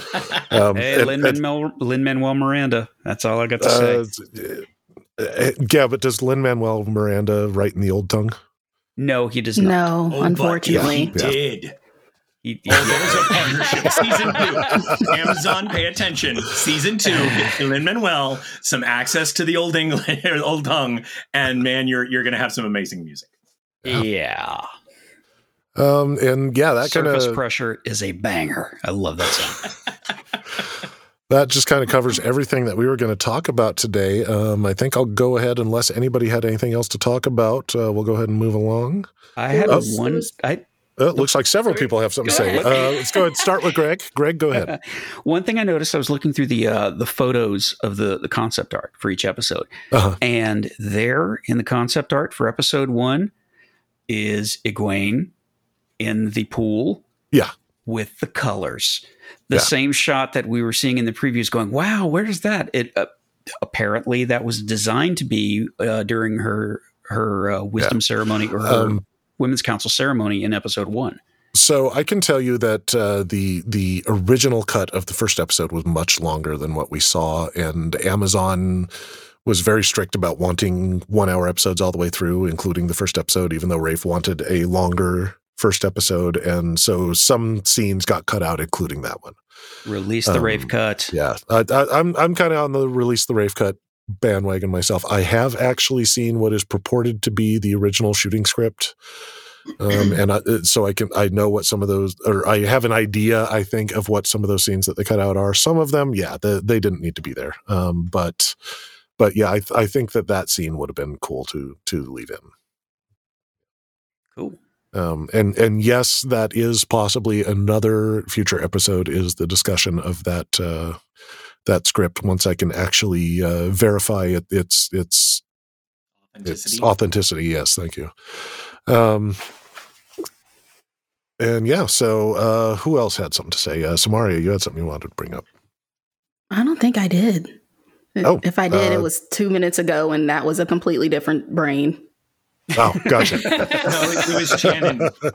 Shannon So started to I, speak. I had something I wanted to talk about. One of the things I found really interesting about watching the the behind the scenes episodes is that in each one we got a little um, snippet about how they did certain things. So you see Uh-huh. the wire foo, you see Mhm. um, how they had uh, Nynaeve being dragged by her hair, the camera work Yeah. she's running away, and also that fight scene.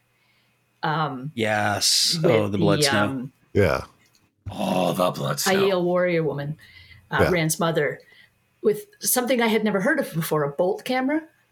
Yeah. A- a that was so cool. Wasn't that amazing? A robotic camera, a robotic camera with a phantom ultra high speed camera. That was so awesome. Oh, And they were, and they were talking about how the choreography has to be really precise because if you are in the wrong place at the wrong time, this freaking great robot smashes into you. Like that just Yeah. I, blew me away. yeah, that was so awesome. That that brought a whole new level of too cool to that scene. There are so many like fight scenes now that using shaky cam is the best way to try and increase the tension rather than mm-hmm. making the actual choreography up to scratch. Yeah. And like to find out that they not only wanted the choreography to be so on point just for the scene, but then they wanted to get a camera that would make sure that the choreography had to be on point. yeah, Right. we really want to everyone to know that the dragon came from a badass. Like I love that.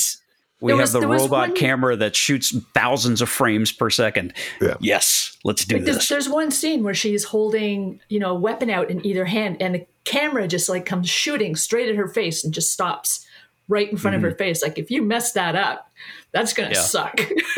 yeah, if you flinch, Your mark. hit your marker, your mark will be hit for you. um, yeah, one thing in in there that I really noticed uh, when they were talking about the stunt team uh, was they were talking about dragging away Nynaeve and how they were going to drag her by the braid, and showed how they they built a rig that would allow them to make it look like she's been dragged by the braid, but not actually being dragged by the braid. And did you notice who was in that rig? No. No. Didn't rec- was it the same actress that played, the same stunt woman that played? Uh, Rick? That was the same stunt woman that ended up playing Shaiel in in the Blood Snow. Uh, which tells me that she was just part of their stunt team and and ended up kind of getting booted up and and put into an actual role in the show, which That which is- you I know, think awesome they for her. so. Be, Yes, I was gonna they say, did 'cause Samaria. It both ways because Yeah. there are people that get cast for a specific thing, and you if you got a stunt actress like that, use her every chance you get until Yes. the scene that you need her for. But it's interesting if she got promoted from just stunt team to that. Yeah. Which, which I believe from from the information that I've heard is is actually what happened. Um, Yeah. I, I, I won't say that for certain, but yeah. Uh, go ahead, Axel. Um, yeah, so Samaria and I think both caught that uh, in the the making of episode about that fight. They specifically say that she that they built that scene around the stunt woman that they had already hired. Ah, Yeah, actually, I got the impression that they kind of found her on the street and they were like, "Hey, you're a stunt woman. Come in. We need you." Um, but uh, yeah, she, I don't. she seems like she was a local. You know, Yeah. yeah, they called her a local, which is how I got that impression. Wouldn't be surprised if they hired pretty much every stunt, you know, ev- every stunt person in Czechoslovakia or in, in Czech Republic rather Yeah. for right? making and of the movie, actors of the series. and a lot of them. Yeah. Well, well, I, w- I We would can have say Prague at this point is becoming a major uh, film studio location, and Yes. and a lot of actors and and stunt performers and things like that are moving to Prague for that very reason. Mhm. Um, Amazon itself has like three or four different f- projects that they're filming in Prague right now. They're shooting So, Lord of the Rings there now, right? Uh, I, I I don't know. I'm not following the Lord of the Rings info. Um, I know that they are shooting um, Carnival Row there, um, and and another series that they have coming up. I believe is going to be shooting there as well. But yeah, the, the Prague is is a major location for filming these Well, days. I'll also put forward though that if she was called a local and has gotten to the point where she she's got to have some sort of reputation of how good she is to have been basically called in for this kind of something. Yeah, she's yeah. made a name for herself already. Or she does now. Yeah, and, After and that episode aired, I'm sure every stunt coordinator was like, "Who the hell is that?" yeah, I, I was feeling like a she just her her her uh, career is going to take off from this Oh, if, yeah. it, if it hasn't Absolutely. already. Deservedly. And, and two, it's so rare that you get a stunt performer who can also emote to that level, Mm-hmm. and and the emotion that she was bringing in that scene was amazing. And and props to her, props to the director, props to everybody. Yeah, that was some I, mean, I couldn't Buster breathe. Keaton, Charlie I, Chaplin, you know, stu- you know, level acting. I thought able to Yeah, do all the I was all in the it. stunts and all the physical work, but still be able to emote just wordlessly. Samara, you had something. Oh yeah, you know, just I want to say Magda's her name, but I'm not completely sure. Um, you know, I was clutching my blanket, the couch, you know, gasping during the entire scene. I, you know, the behind the scenes look was the first time I've ever been remotely interested in camera work. You know, I think it, you were right, Rhuarc. If nothing else in in the series was right, and but that remained the same, it would have been utterly perfect because it was. You Yeah. know, I'm not an action, Yes. you know, scene kind of person at all. I, I don't care. It's not interesting to me for the most part. Even in books, I tend to fast forward through them. Um, but I couldn't, and you know, it was, you know, it was very bloody. It was very raw, but it also, you know, it, it had that emotional, like, just depth to it, and perfect and best action scene I've ever seen. Which Mhm. you know, Yeah. might not say much, but it No, I agree with you wholeheartedly. DW, you look like you have something to say. Uh, just I, this is something I felt comfortable googling. Uh, Magdalena is her name. Uh, it's it's uh, Yes. Magdalena Sitova, and uh, her career goes back to 2015. uh, at least the the published uh, version of her career. She was in Underworld. She was in a lot of Britannia, the Twelve Monkeys series. She was part of. She's been doing stunts for a, a while now. Uh, Carnival Row, which you mentioned, is shooting Yeah. there. She's in that. Um, she did some st- work on the recent Dune as well. So Yeah. she's got a career, and oh, I absolutely think it's going to take off even more from this. But Yeah, she is clearly a seasoned performer. Yeah, she could Yeah. make the jump into into acting, acting, sort of like Yeah. uh, oh, who was it from Grindhouse? Uh, uh, one of one of one of Tarantino's favorite stunt women. Uh, he cast her in a speaking role in one of the lead speaking roles in the uh, the the segment, the Death Proof segment. Uh, I cannot remember her name, but she's shown up in several of his. You know, she, he, Yeah. he's worked with her as a stunt woman and as an actress. which, which you know the, there's a problem with being a stunt person which is yeah you get to be on camera but usually they don't ever see your face um, unless you're in some kind of action movie where you're you're just you know throwing kicks and punches at somebody and then they do get to see your pa- face until you get knocked out Oh, Yeah, I was Um, going to say if you're yeah. minion number three, yeah yeah minion number three, you can be the stunt person. They don't. You're not standing in for minion number three. Yeah, you just yeah, are minion number three. It's Zoe Bell is the actress's name. I just had to look that up. But yeah, um, I, I- sorry, I had the theme from uh, the Fall Guy go through my head, and I'm not going to do that to alienate to alienate Samaria anymore because it's an old '80s TV show that you would not it's get. okay. But it's about a stuntman who becomes a uh, becomes a bail bondsman. You know, so for for for the Yeah. listeners at home who who don't know all of us, Samaria is is about half the age of everybody else on, on Yes. the podcast. I'm the baby, guys. yeah. Um, Yes. s- she's more mature than most of us in in many ways. Oh, absolutely. Um, Oh, I yeah. get but she's that. she's still definitely the youngest one, so she she misses out on a lot of the the references that us old fogies make. Yeah, that's kind of a running joke off air. you know, how many of Greg's references references did you get? None. Okay. All right. well, I think with that we'll uh, move on. We we've pretty much covered all of that that fun X-ray extra material that Amazon gave us. So thank you for that, Amazon. Um, oh, uh, Axel, you still Yep. have some one more thing to say? Yeah, bring it yeah, up. the one, one other one from that, uh, the, the making ofs was when um, Zoe Robins is chasing the cart Yes. Oh yes, and, and outrunning the camera guard. exactly yes, yeah, you know, like Just how, slow down a little bit. But please? yeah, your your your your your epic impression of running like hell from the monsters. You're doing too good a job of it. Yeah, you're not supposed to actually get away from them that quickly. Yes. She understood the assignment. Yep. Yes. So She uh, showed her work. Yes. Yeah. So uh, moving on, um, we have no mailbag this week. Uh, unfortunately, nobody has sent in uh, more mail. Uh, so uh, hey, get on that! Come on, listeners. Yeah. Yeah, uh, send send those uh, emails to uh, watchparty w o t watchparty wot at gmail.com. Uh, just uh, you know, if you have questions about the show, bring them up. If you want to say anything to any of the members of the of the panel, go ahead and bring those up. If you want to give us your hate, uh, don't bother. No hate, no spoilers. Exactly. Um, and then moving on to some more news. Um, I, I, I asked you guys if you wanted uh, things like casting news or things like that from behind the scenes because I keep an eye on all of that that stuff that's going on with with the production still going on.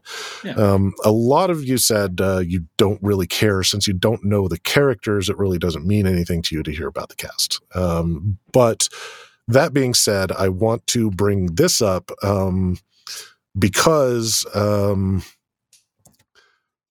so there's there's my favorite character in the entire series.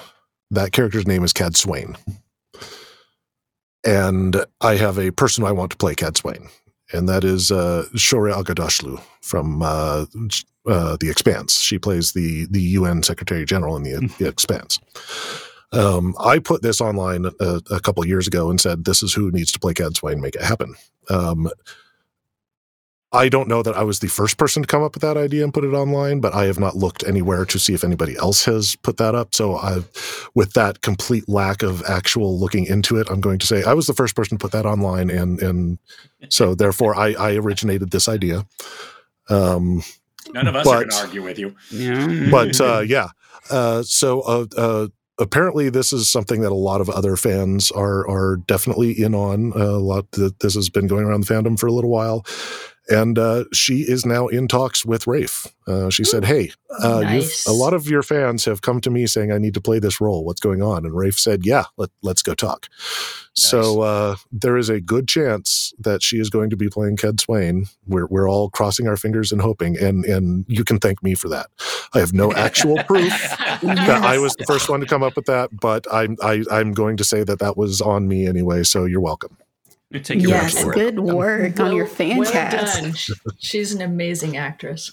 Yeah, she is, and and and that character, like I said, my absolute favorite character from the entire series. I know a lot of the book readers are going to react to that. Um, I'm expecting that, but she is absolutely my favorite character. So, yeah, look forward to to her showing up. We hope nothing's nothing's official yet, but uh, we know that they're talking. So, just wanted to get that news out there. Um, and I think with that, we can call this episode a wrap. Uh, that was a lot of fun, you guys. Uh, like always, we want to say thank you to Michael and Jen out at the Watch the Watch Party Secret Island base. Thank you, Michael and Jen. Thank you. Thank you. Thank you. Thank you.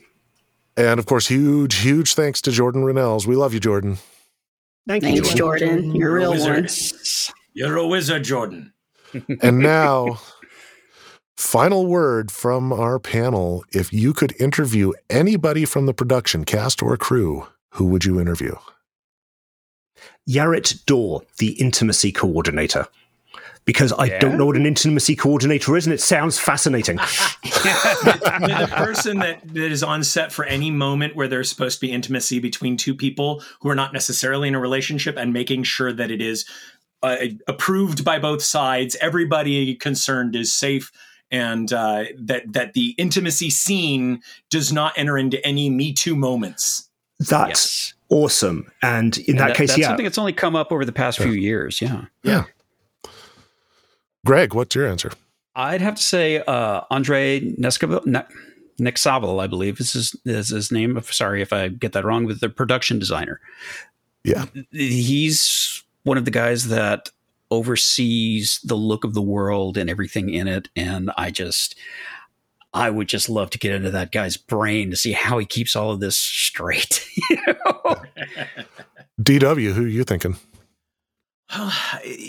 I don't have a name for the person because I, I don't know what their title would be. Um, but the best example I can use is uh, I'm a big fan of the Walking Dead series, and there is an actual school for the zombies that the the uh, background and even named mm-hmm. characters that go through or named named people that go through zombie moments have to take classes in how the zombies perform in that world. There is somebody that is directing exactly how all the Trollocs need to behave Nice. I want to sit down with that person and talk about what they tell their performers so that the Trollocs have a themed feel to them. And I'm sure they're probably also involved in how the Eyeless are performing and how all of yeah. the evil side of things. I want to talk to that coordinator, that director who's helping create the more creature aspects and, and making sure that, yes, you're walking in these stilts, but you need to look this way. That's really cool. Yeah. Siobhan, what do you got? So my answer is similar to DW's. Um, it's about the monsters, but very much more in the costuming and the design and the makeup. Um, there used to be a reality show on TV called Face Off where they would go into technical makeup. Yeah. Uh, I, I adored that, and I watched every episode and got really into them showing how they created certain makeup effects and prosthetics and stuff. I would love to do more of a deep dive into the monsters and how they're designed and the and the Ogiers as well. And Samaria.